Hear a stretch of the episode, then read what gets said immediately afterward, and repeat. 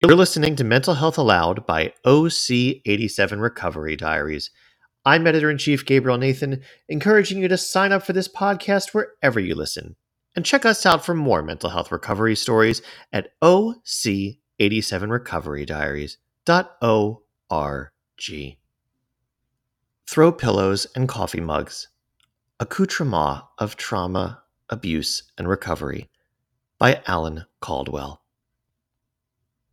including those with whom I worked when I was hospitalized for severe depression in 2012.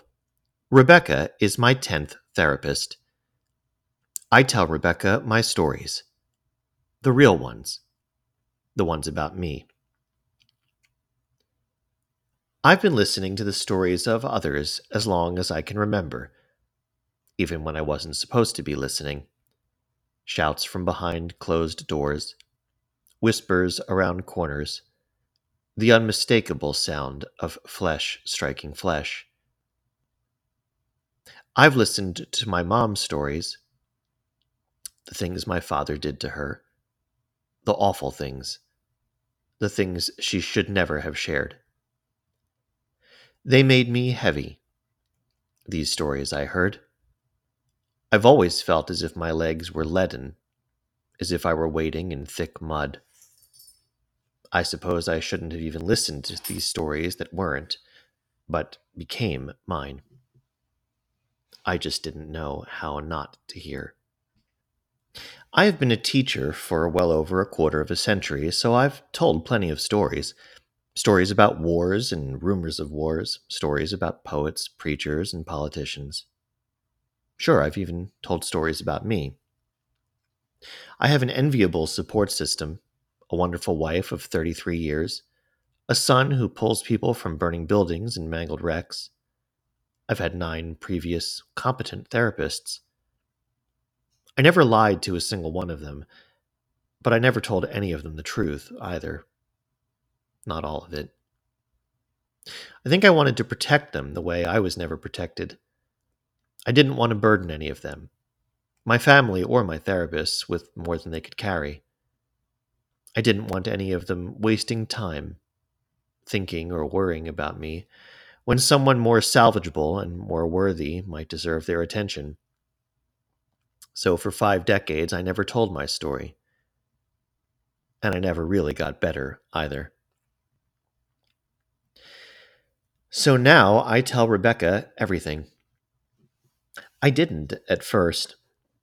She seemed too clean to hear about such filth so I told her I was simply sad. She told me I was full of shit. Turns out she wasn't that clean either. Maybe it was what she said, or how she said it, or maybe it was just her empathetic manner, or maybe it was simply time. Then these stories, my stories, began leaking.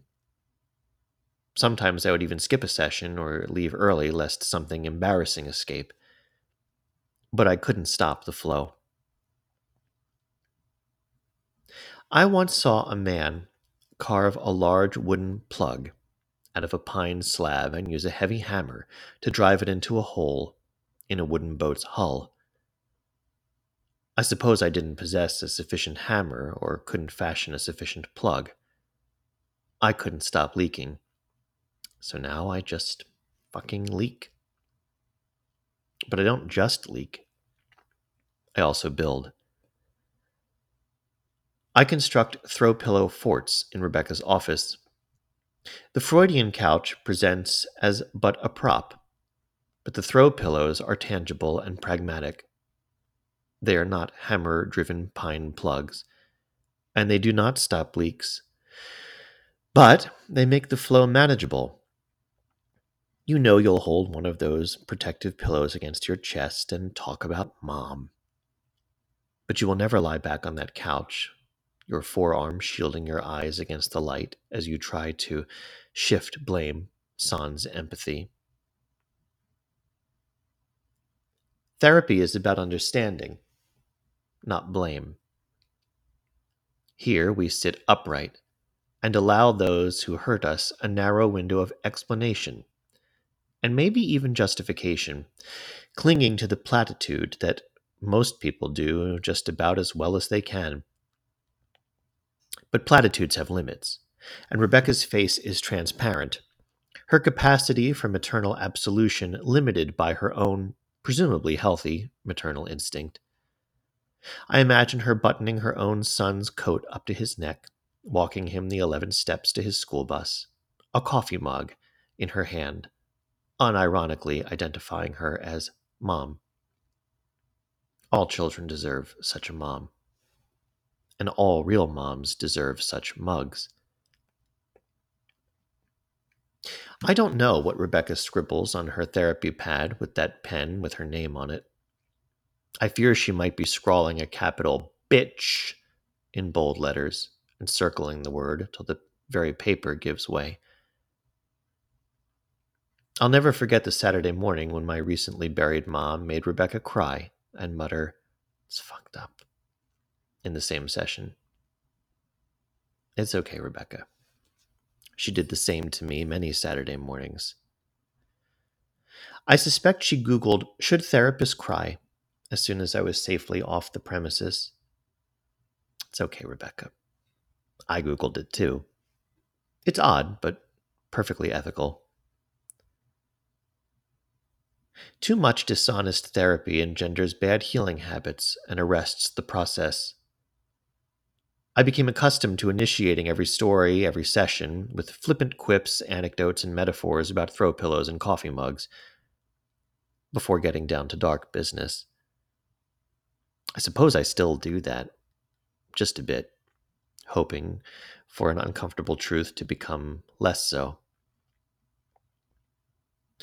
So here is your explanation and justification window, Mama. I know your daddy drank himself into a stupor and then into a pine box before you finished grade school. I know you wore dresses crafted from sacks and shoes held together with twine. I know you shivered under layers of rag quilts, longing for Christmases that never came. I know the boys, the town boys, the older ones, the bigger ones, felt safe, making you their rite of passage I know that's why you mistook a brute or perhaps a demon for your savior, for your husband, for my father.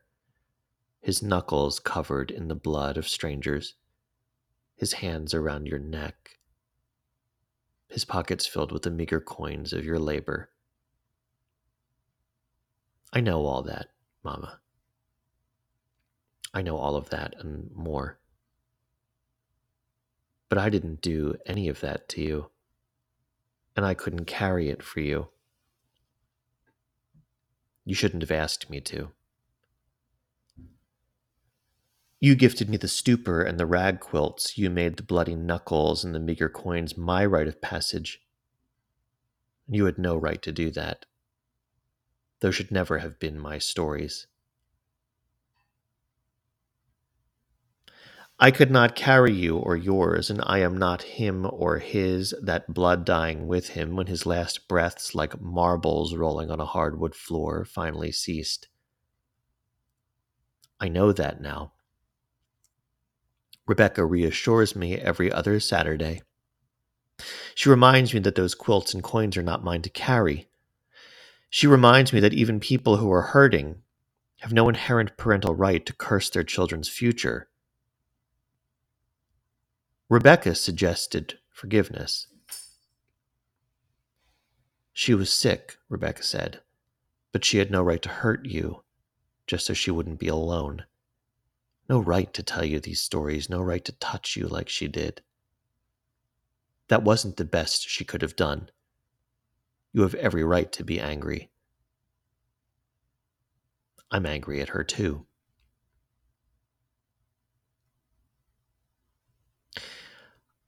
I want to know I can finally set those things down, that I can close my eyes, sleep, and not wake up shaking, wet. I'm beginning to believe that I can now. Like I might tell all of my stories without being a burden, as if I'm actually worthy of being heard. I've just begun writing them down in the last three months and have already had a couple published. For the first time since I can remember, I feel like I can, and that my legs and my heart are just a little lighter. So now I drink from my own unironic coffee mug.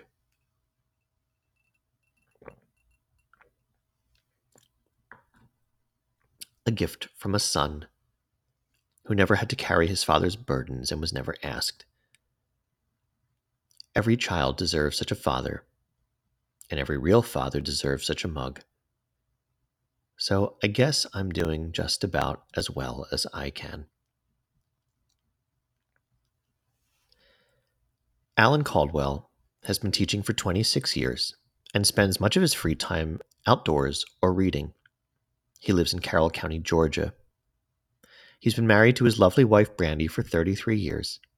He has one son, Caleb, who is a firefighter, a daughter in law, Chelsea, who is an emergency room nurse, and a brand new grandson, Asher.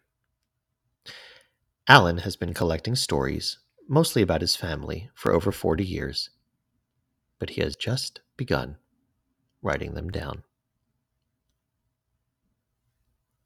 And you've been listening to Mental Health Aloud by OC87 Recovery Diaries. I'm editor in chief Gabriel Nathan, encouraging you to sign up for this podcast wherever you listen. And check us out for more mental health recovery stories at OC87recoverydiaries.org.